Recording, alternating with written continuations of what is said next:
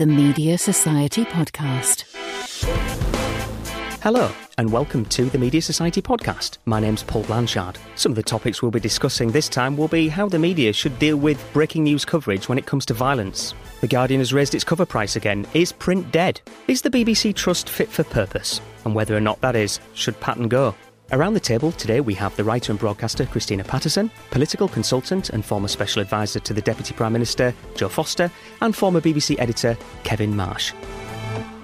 How should rolling news channels deal with violence when it breaks out? Often there's no time to deal editorially with the images, and some people can get quite disturbed. So the question should be given the pressures of rolling news, when violent episodes break out, how should rolling news deal with it? Kevin Marsh. Well, I think largely uh, most of the rolling news, the live and continuous news uh, channels, they do get it right because most of them have got some kind of inbuilt um, editorial device, if you like, a delay or a standing instruction that certain kinds of images shouldn't go straight to air. The real problem with, uh, I suppose, the most significant recent example of this was was with the uh, the Woolwich murder, the Lee Rigby murder, where that wasn't live and continuous news that put the most disturbing images uh, uh, on TV. It was actually the built programs, the, the bulletin programs. And that came about because people, as they do nowadays, they were carrying their phones with them. Uh, and there were some pretty arresting images of the, the murder and its, its aftermath. And there you did have a decision being made. Do we use these pictures or not? There was the obvious competition for the pictures in the first place. Uh, ITN put them on air first at 6.12 caused ITV a little bit of a, a problem because that was obviously way before the watershed. Uh, and the images were very graphically used. The BBC didn't use them at first. Sky didn't use them at all. So there was an editorial decision that was decision making built in there. And I think broadly speaking, ITN I think got it wrong by about three hours, and I think the BBC got it wrong. Uh, because it, it, really couldn't sort of face up to what this story was all about, which was the graphic nature uh, of the murder. There is the argument, of course, that if you do have uh, pictures of the consequences of terrorism, the consequences of violence, it's actually evasive uh, and misleading not to show those consequences.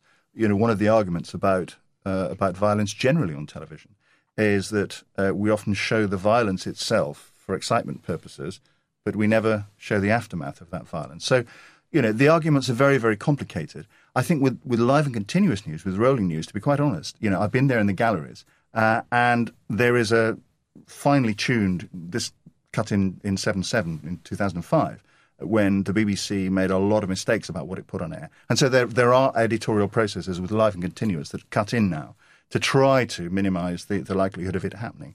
It still doesn't mean, with the massive increase in user generated content, it still doesn't mean that graphic images aren't available, but they tend to be things argued over in the built bulletins rather than live and continuous. Christina Patterson, your background is from print. You don't have the uh, the, the, kind of live deadlines that often uh, rolling TV channel producers have.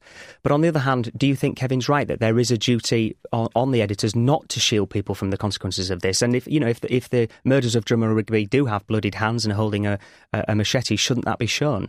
Unvarnished. I think it's an incredibly complicated issue, and it's very hard to know how to how to get it right, as Kevin said. I think in the last few days I've heard about some research which which one might guess, but but which has actually demonstrated that uh, constant exposure to images of violence through the news media do anaesthetise us to the reality of that violence.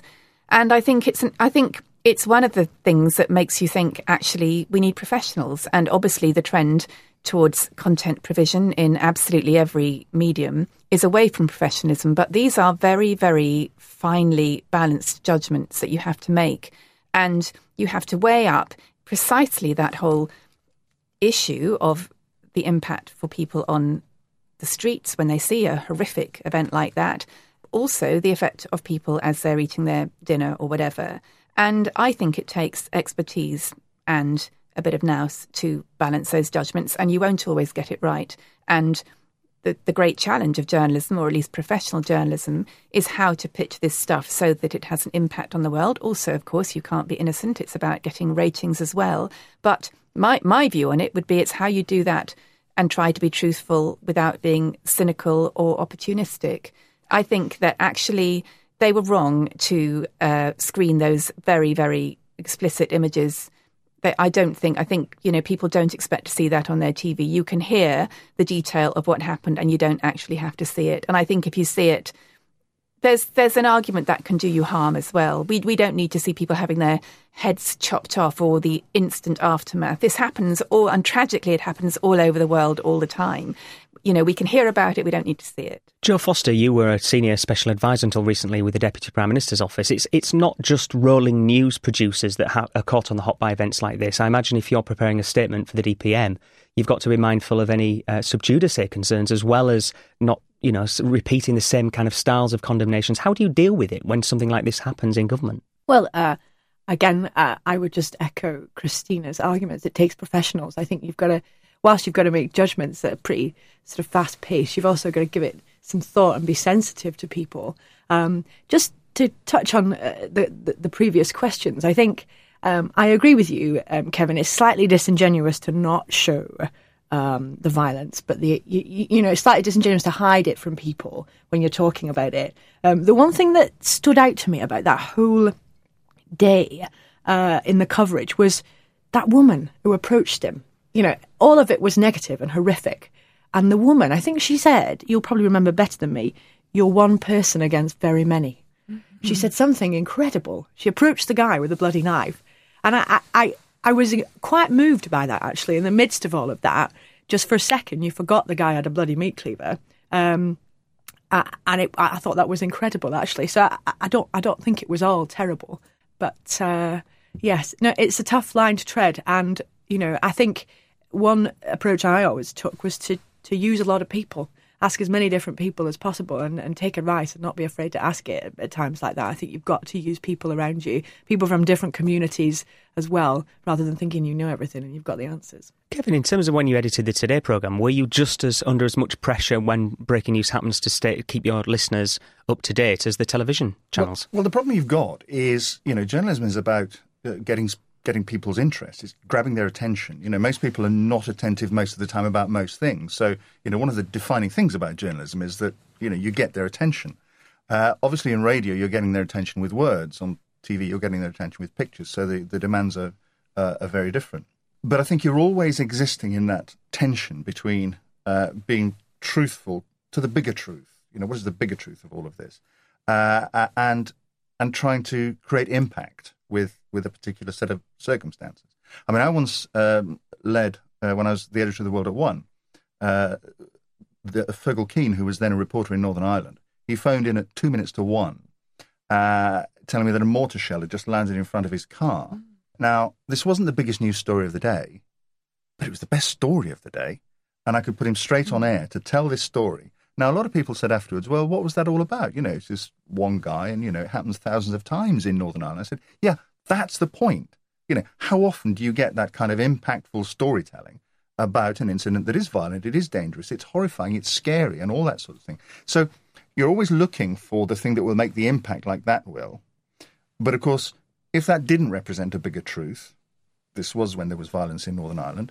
If that didn't represent a bigger truth, then then all you're doing is just chasing the images for the sake of it. And I mm. do think that is that is fundamentally wrong. Christina, in terms of print, it's a different challenge, though, isn't it? Because people have already got the news news from their breaking news source, whether it be Rolling News or the Today programme or whatever. They're looking for something different when they open the newspaper. How do you how do you deal with that practically? Quite apart from the photography, on which I am no expert, clearly, it's about this thing called crafting the language into something that reads beautifully and movingly and that makes people feel things as well as think things. And again, at the risk of sounding like, um, well, Margaret Hodge maybe, the, the trend seems to be away from thinking that how you craft language matters. Well, it's almost the central thing about journalism, about print journalism. It's about writing, and that's a skill. And it's not a skill you acquire overnight. And I used to get people emailing me all the time saying, I've got lots of opinions. Why can't I have a column? And I would say, well, the, the, the issue is whether you can craft those opinions into something someone else will want to pay for. But it's, it's a very different challenge. And, and, and one of the things that's wonderful about the media is that there are all these complementary challenges. So, you know, absolutely right that on TV it is about the image. Um, as Kevin said, on radio, that's a really interesting thing that there's the story that is the the universal that comes from the particular. And here you've got this person who is a professional, who is able to bring that story alive in a way that Mrs. Bloggs, who gets a you know a rocket in front of her front door, might not be able to do quite so well. I mean, it's it's wonderful the diversity of it all, but you know, again, at the risk of sounding grumpy, there is absolute professionalism and huge skill at the heart of each of these decisions in each of these different media, and that tragically seems to be on its way out. It's the very least you can ask, isn't it? Like you say, there's bigger truths. You're talking about people's lives, aren't you? It's the very least I think that we can that we should be expecting from our media, isn't it? That someone will craft words that read beautifully and are worth paying for when you're talking about murder on the streets of London, mm. you know. I mean, I wonder though if if we're actually this might just be me, I don't know, but I'm finding more space in my life now for well crafted words than I probably was three or four years ago. That's because presumably someone is paying your rent or your pay. no, no, I, I, don't mean. Trust I, me, I no, I don't, I don't mean me producing them. I mean me reading them. I, no, you, know, know that's I'm, absolutely. I'm spending. I'm spending more time reading longer pieces in the New York Review of Books and in the New Yorker and so on, uh, and even in newspapers, uh, because I think well, well, you're the only person in the world who's doing that. Maybe all the trend maybe it is against the trend, but I do think I do think there's something here, and you're absolutely right. It is that diversity. It is that difference that I think is really interesting now. That that I can get my quick fixes from Twitter and all the rest of it, and mm. you know, multitasking and having endless windows open or whatever you call them these days. You know, and then I feel the contrast with sitting down with 2,500 well crafted words mm. and really kind of just wallowing in it. Mm. Now, yeah. maybe I am the only person in the world. Well, you're one of the few. I mean, actually, I have to say, I've recently started doing long form stuff for the Sunday Times Magazine, which I, well, I did occasion. No, actually, my interviews for the Indie were quite long. They were about three and a half thousand words. I did, when I interviewed Gordon Brown, I had 5,000, which was fantastic. And certainly you can do more in three and a half thousand, four thousand words, and it's fun to write mm. that. And personally, obviously, I like reading that, but I have to say it does look as though the trend is not in that direction. I'm with you though, Kevin. I've I've changed. I mean, when um, when Murdoch put the Times behind a paywall, I tweeted, you know, this is a mistake. It's going to decline, blah blah blah. And then I realised I actually read the Times three or four times a day, just kind of dipping in and out of it, and then quietly, without telling anyone, I subscribed by direct debit. And that, interestingly, because I'm a Yorkshireman, first time you've confessed. yes. but interestingly, because I now pay the 17 quid a month via direct debit, I've got it on my iPad and I make a point of reading it every morning. So it's actually made me read the Times more as a result of it. I don't know whether, like, you and I could be different, you know, to the rest of people. Uh, well, just... we are. Well, I'm sorry, but the figures say you are. I wish they didn't. Yeah, to some extent. But I mean, you know, obviously, some of the magazines that have migrated to the web you know, they see a point in it. Yes, no, There's and a no, that, that's right. And I, yeah. and I personally think that mag. Oh, we'll get onto this subject later with the demise of print or the non-demise of print if we're going to be optimistic. Um, magazines are holding relatively well actually yeah. compared to to newspapers. I mean, newspapers, for obvious reasons, will be the first to suffer because if they are perceived to be providing primarily news, then clearly you don't need that through a newspaper. In fact, it mm. feels like going on a penny farthing to be, you know, waiting for your news from something on paper in the morning. But um, and and magazines, you know, have provided something different to that and will continue, continue to provide something different to that. But I think there is such heavy pressures on all of these areas, it's very hard to see how it's going to turn out. Agreed. So moving on from that, Christina, the next topic to discuss is is print dead? The Guardian has just recently increased its cover price. We all know that it would be well. Those that are unkind toward the Guardian Media Group would say that the whole business wouldn't even be viable but for Auto Trader. Uh, everyone wants their news for free. Um, why is anyone buying newspapers? Well, it's not really a question of whether you're being kind or unkind to The Guardian to say it's not viable without Auto Trader. It's not viable without Auto Trader. I mean, The Guardian has been going on a bottomless pit called the Scott Trust, which may not be entirely bottomless, actually. But essentially, The Guardian, like pretty much every other paper, is a kind of vanity project. If you want to have a newspaper, then what you need is a Russian oligarch or Australian billionaire or essentially somebody very, very rich who is going to run it as essentially a vanity project. They, they might have, one hopes they do have some motivation that goes beyond that. Generally, the odd invitation to Downing Street will feature quite prominently in that motivation, which is absolutely fine. It's a fair swap. But certainly, most newspapers are not making any money. I mean, The Guardian loses about 40 million. I think it went down to about 30 million last year. The Times loses about 40 million. Um, the Independent loses, won't even go into the Independent quite a lot. And um, yes, there is no question that that print newspapers are not economically viable, and most people are not buying them anymore, and young people aren't buying them at all. And in fact, young people, it's not even a question of print versus digital. In fact, young people are not consuming their news content in huge, great branded clumps like newspapers. They are consuming their news in little bite sized chunks like you get on Twitter or BuzzFeed or 27 cardboard boxes that look like David Cameron or the listicle that is now so ubiquitous it just makes me want to write a list of 20 reasons why I hate the listicle. a just, listicle of uh, hated exactly, listicles, exactly. right? I mean, it's just, you know, it's so cynical. You just see, in fact, I saw that Louise Mensch has started some website called I was going to call it joysticks, but it can't be joysticks. It's it's Joy Hacks, I think it is, and it's some kind of well-being website. Um, and it's entirely cynical in that every single item on it is 20 this, 15 that. You know, everything's going to be that. We're going to be, young people are going to grow up thinking that every single issue in the world breaks down into 10 or 15 slightly amusing points to have with your sandwich and your cappuccino at lunchtime. Kevin, you were an editor at the BBC for many years, isn't uh, the phrase that always comes to mind is the unique way that the BBC is funded, and doesn't that give it some uh, editorial license to actually give people proper news rather than giving them this ridiculous listicles that everyone seems to want? It does. It does to a certain extent. I mean, the the problem with the universal license fee, well, one of the problems with the universal license fee, uh, and this was impressed on me year in year out, was that if you're taking money from pretty well every household in the land, you've got to give pretty well every household in the land something they want. And this is what people overlook when they say, oh, close down BBC Three or close down local radio or whatever, that, that that's part of saying, well, okay, you give us 140 odd quid, whatever it is, you know, you're getting something of value back. Does it give you license to uh, to experiment, be different, or, or, or give people you know, solid news, if you like, without thinking about the cost of it? Um, yes, to some extent, but you still have to bear in mind that even with BBC journalism, making an impact is part of the point. You still have to you know, you're still going to be on roughly the same agenda. You're still going to be reporting things in roughly the same framing. So, you know, the amount which in the BBC I felt able to move outside uh, uh, other framings was, was, was very limited. I mean, I think on the newspaper point, I, I, I, was quite surprised. You know, I've always been quite surprised that newspapers have, have continued. The only reason I can think is that, you know, to, to, to take up your point, you know, it's a comforting bundle of things. It never was just news. It was a bundle of all sorts of stuff. You know, and I used to buy a local paper, not for the news, but for the football results, for the racing, mm. you know, for the weather.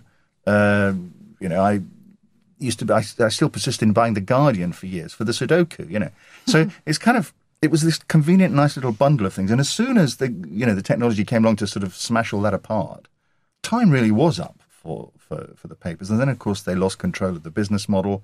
You know, they didn't realise that classified that uh, sorry display advertising and classifieds were dead.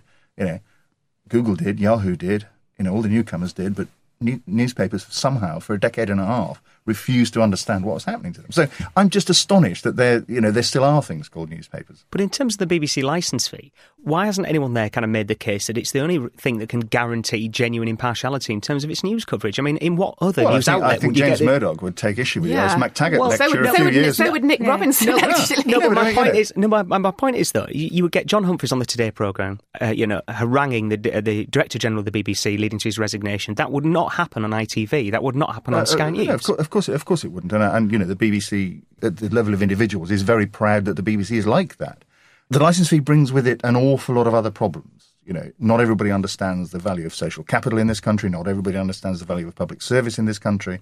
I mean, I was reading a piece only the other day. You know, well, you know, let's let's get rid of this licence fee thing and just just collect money from people who want to pay for it. You know, and it's just completely not understanding the whole concept of public good. Do you think people want just straightforward, impartial journalism all the time. Like you say, you can't get over why newspapers didn't die 50 years ago. You know, and you said I bought the Guardian for 20 years, whatever. Are you a Guardian reader? You know, there's well, something about all of the papers, yeah, actually, who yeah, uh, who you are and what you're used to and how you like it delivered to you. I think it's emotional, isn't it? That's yes, why. yeah, yeah, yeah. yeah. Um, and I don't think people want impartial journalism all the time, do they? They want to read something that they know they might agree with, or hate, or disagree with. Well, but I think what, that's why the Mail is, you know, yeah. a hugely successful enterprise. Mm. You know, because it, it, it, it, understands exactly the emotional connection people yeah. have with with this strange Dacre world that goes on that exists somewhere that, that I've never been to. Uh, and they understand that emotional connection yeah. and they deliver it every single mm, day. brilliant newspaper, absolutely brilliant. I, it is, but it's also horrible. I mean, it basically is. Well, you say oh, Mail that, Online is, is celebrities who put weight on and readers would, Two million readers would beg to differ. Yeah. You know? Well, they're all morons, in my personal no, opinion. I, I think you're and not right. the opinion of you're... the media society. I, uh, yeah, I disagree. But uh, there are some people, you know, I, for one, uh, I'm tortured by social media having done almost a decade in party politics behind the scenes, doing this in somebody else's name or doing it for a, a, political purpose, to come into Twitter and blogging in my own name, I'm absolutely tortured by it, agonize over it. And the way, you know, getting your news and putting things out there in that form, it's just some people are just going to take a bit longer to get used to. Well, it. I mean, I, well, I, and then, well, the thing is, it, it, and it raises the issue of is it worth it? We had Twitter league tables at the Independent, so I was forced. We did. It was the only thing we were judged on. And Friday afternoon, our rating in the in the Twitter league tables, I was one of the best women, but I was rubbish anyway. and uh, no, so I was forced to join. And then I had this sort of awful sense of you know the, the guilt, thinking, well, I shouldn't tweet during working hours because that's not really working, is it? But then since I was only judged on my tweeting Yeah. and not on my you know readers or you know column following or whatever the whole thing got completely kafkaesque. I have to say i don't think very many people are going to think on their deathbed i wish i'd spent more time on twitter. And i personally if I, I i remember writing a column i didn't really believe in um, which for some some reason probably because i didn't want to get the sack at the time was um, supporting Lady Gaga over Jonathan Franzen on the um, on the Twitter thing, which was, I mean, about the most ingenious and ridiculous column I've ever written. Because actually, if the chips are down, I'm with Jonathan Franzen. We all do things for money that we don't want to do. I, yeah, I, I think it's a waste. I think it's a waste of time. You know, I think it's quite good fun. I, I don't spend much time on it during the day at all. If I'm watching Newsnight, then I might, you know, make the odd smart aleck tweet about some ridiculous thing. But essentially, is this a good time about three score and ten on this planet? No, it absolutely isn't. But I will, of course, be charging myself as a very expensive consultant on social media to anyone who's listening and would like me. it's interesting, Joe, because I have the opposite case to you. I mean, my personal practice, I represent uh, seven chief executives and presidents of big companies and a Yeah. politician around the world. You know, I find writing stuff for them quite difficult because it has to be signed off, go through various drafts, and still be in their authentic voice. I find, whereas if I write anything myself or tweet something, oh, you know, blah blah blah, whatever I'm going to say, it doesn't have to go through any process. So I have the opposite view to you. I don't mind tweeting anything in my own voice. I, I'm agonising over everything, and I should just speak basically and get out there and tweet a bit. But no, no, I find it very hard work. I'm completely tortured by it. I think I wake up in the morning and listen to the news. I think, oh, I'm going to blog about that, and then I think, oh. Hmm. Good grief! No, I can't. I can't. And then I get on and do something else. And so I, I, I'm going to have to do it and force myself to do it because I quite enjoy writing. I'm with you on the blogging because essentially that means doing one's job for free, and I so resent that I won't do Doing it for free and also with no deadline, and that, that's that's the hard exactly. thing that I Yeah. find. And like you, I wake up in the morning and think, well, that's jolly interesting, and I say, you know, I've got my laptop because I do, you know, having breakfast, and I sort of, I start to write intro Yeah. par. I kind of lose interest, and it's, oh well, I'll do it tomorrow. You know, and it never gets written. You know, so you know, I, I mean, I, I used to blog a lot, and I used to use Twitter a lot. You know, years and years ago, and I think I'm now more of a lurker. Actually, I, hmm. I get a lot of news from Twitter because the, the people I follow now they're mostly political correspondents. They're hmm. mostly you know, writers and, and journalists who I, I, I, I'm interested in what they're writing. And so actually that's where I go. It's the first place I go in the morning, not because I'm going to start tweeting about what I think, because I hmm. Can't imagine why anyone would, would want to know about that, but, but because it's, you know, it just Yeah. plugs me into what's going on in the world. to go back to the earlier comments about professionalism, I I think it to do Twitter well requires skill because essentially, and I think a lot of people haven't actually grasped this. Essentially, it's a persona. It's again, it's quite a finely crafted persona within a very very tight discipline. It's like a sonnet in a way, the 140 character thing. You have to handle it quite carefully. So I know that whenever I do mildly personal stuff. I know that it's not really me, you know, or, or it's the kind of you know greedy me that's talking about having another scone or whatever. But I, but I, I don't. But I do think a lot of people don't have those filters, and literally, you know, they write what comes into their head, and I think it's it's a bad idea. We're all going to hell in a handcart then in, uh, in Twitter, basically, is our, our And considered angrily, view. apparently. yes, exactly. So, moving on to our final topic about the BBC Trust. I've written here in my notes Is the BBC Trust fit for purpose and should Patten go?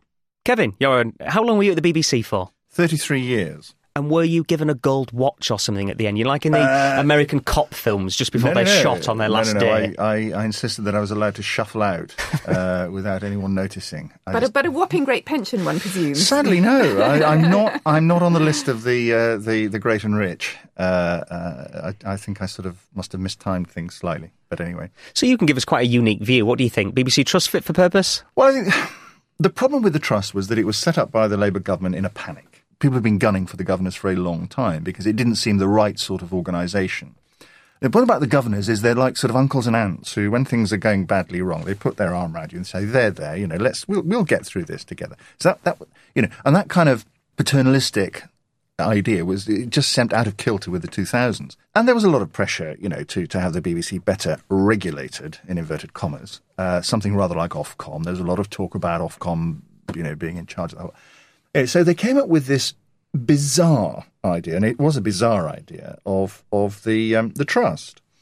And no one was ever very clear whether the trust was a regulator or whether it was the, the uncle and aunts who had put their arm around the corporation and say, there, there, when things went wrong.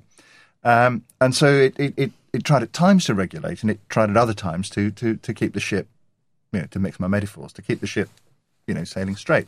Now, that was fine when there weren't any crises. But as soon as we got, you know, the big crisis uh, of 2011, which was the Savile fallout, you suddenly saw the trust in its two persona. And Chris Patten was stuck in the middle. His, his instinct was to play the uncle, was mm. to sort of hold his arm around the corporation mm. and say, "They're there, you know, we'll get through this together." But he was required to be a regulator, and he was never, he was neither very well. Add to that the complication that um, George Entwistle was absolutely his man for the DG's job, and therefore he felt a need to protect him, uh, even beyond the point at which it was clear he couldn't be protected. So, is the trust fit, fit for purpose? Well, if you can tell me what you think the purpose might have been, I might be able to answer the question. I don't think anybody really knew at the time the trust was set up what it was really supposed to do. I personally feel that, that the governors were not outdated, and I actually think some sort of return to that kind of sense of an organisation that uh, instills a sense of public purpose and instills a sense of public decency. And this is the thing mm. that gets lost in, in, you know, when you sort of have this harsh kind of regulatory framework that that you know where's the decency in all of this you know where's the person who says hang on you know that might be legal, but is it decent to do mm, that? Exactly. And I think this is what you kind of lose. So I fear that what will not happen will be a return to the governors, but I think that's what should be handled. That kind of thing should be happening. Christina Patterson, do you think that um, Lord Patten has just been unlucky that he's the, the manifestation as the chairman of the board of the, of the BBC Trust, that he's just been unlucky that the Trust doesn't really know what he's got? As Kevin said, there's this duality. Or do you think that he personally has, has cocked it up a little bit? I think it's very difficult with these things. To go back to Kevin's point about decency, I think Chris Patten is a decent man. I think George Entwistle is, as far as I know, I've never met him, a decent man. I've met Chris Patten either. But decent men are not enough. And, and I think the problem with the BBC is, you know, it's a bit like, I don't know, Chinese government or, or whatever. It's, it's somehow or other, it seems to be, well, you'll know much more about this, Kevin, than, than any of us, but it just seems to be a catastrophically mismanaged organisation. I mean, in some ways it always has been, but certainly the, the Savile disaster followed by all the ridiculous payoffs for BBC staff which really, I mean, you can, for, for people who are really struggling to pay their 140 quid license fee and then hearing that people are getting half million, one million payoffs, it's just a joke. And some of these people didn't even lose their jobs. You know, they resigned and then got a gargantuan payoff. I, I think it's very hard to know what system works better because the fact is that the system that's there is the sum total of the individuals at that point and the mechanisms they have in place and their degree of engagement with it. And all of these things are very, very part time. I mean, it's like the government governance of charities when you get unpaid trustees who, technically speaking, are in charge of an organisation. You know, I've run an organisation. I thought it was absolutely crazy that, technically speaking, the trustees, who often knew nothing about what was going on, were my bosses.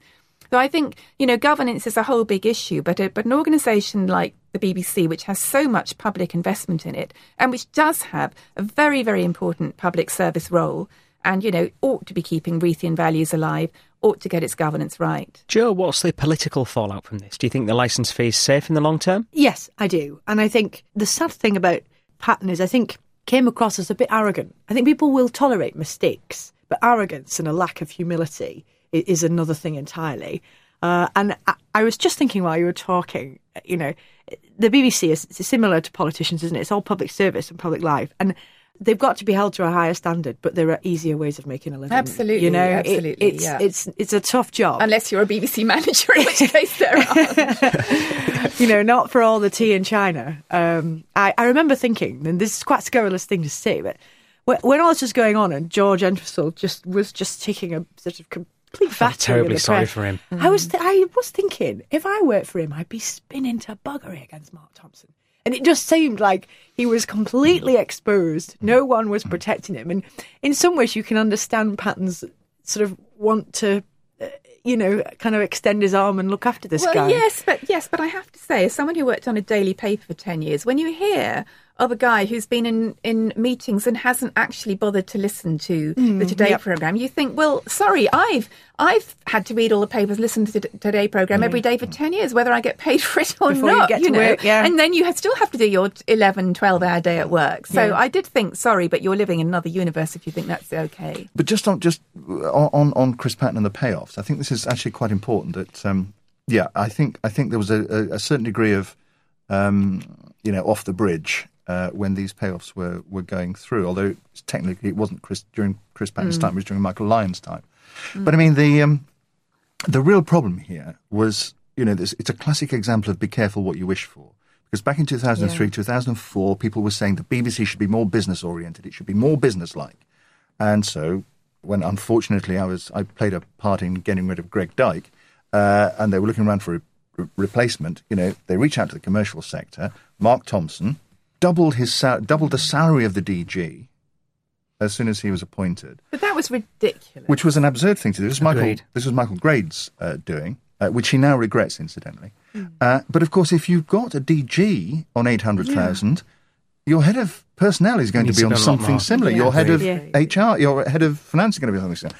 And then when it comes to the payoffs, they're going to want bank style payoffs. And that, that's so this whole thing goes back to decisions made in mm. 2004, which were largely inspired by those voices chipper chipping on the on the sidelines saying, "Oh, the BBC should be more But businesslike." but those voices were always based on a myth, and the myth was that that you know it was terribly hard to get people at that level, and they would be instantly headhunted by another very similar broadcasting organisation. Well, that was never going to happen. It's quite a small It- it was to never fish gonna- isn't it, as an employer? It was never going to happen. And also, the people who were brought in on these inflated salaries, some of them, like the head of personnel, like uh, uh, uh, I think Sandra Bailey, uh, like uh, the head of HR, they stayed for a couple of years. You know, these, these, you know, these did not, these people did not form a long-term commitment to the BBC because of the great wodge of money they they were given. So th- the whole thing was a complete myth. People are prepared to work, you know, for relatively low salaries. You know, I worked for.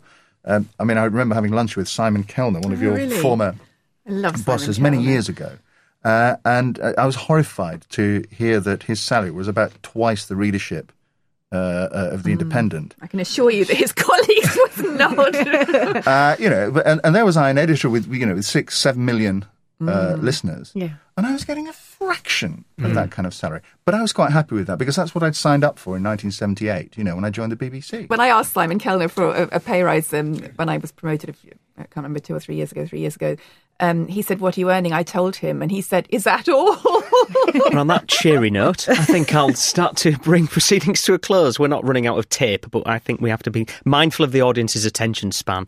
Um, I think just before we, we close, if I could just go around the table, if you wanted to let people know your website and Twitter ID so that people can stalk you online. Christina, do you want to start first? Uh, well, my website is christinapatterson.co.uk, and I will force myself to do another blog within the next few months. And my Twitter handle is at Queen Christina underscore. Kevin, what are your contact details on the electric interweb? Uh, my website is uh, www.offspinmedia.co.uk uh, and my Twitter name is at KJ Marsh. And last but not least, Joe? I can be found blogging at www.pha-media.com and my Twitter address, which I will do more of in the future, is at Joe Foster PHA. And please, by all means, stalk me on the internet. I have a huge void in my soul that can only be filled with vast amounts of Twitter followers. So please do look me up at, at Paul W.R. Blanchard. And of course, don't forget the Media Society. You can join online for 60 quid. It's a bargain. You get to meet loads of people and learn loads of things. We're at www.themediasociety.com. And you can follow us on Twitter at The Media Society. This has been the Media Society podcast. I'm Paul Blanchard, back with more banter about the media, both old and new, in a fortnight.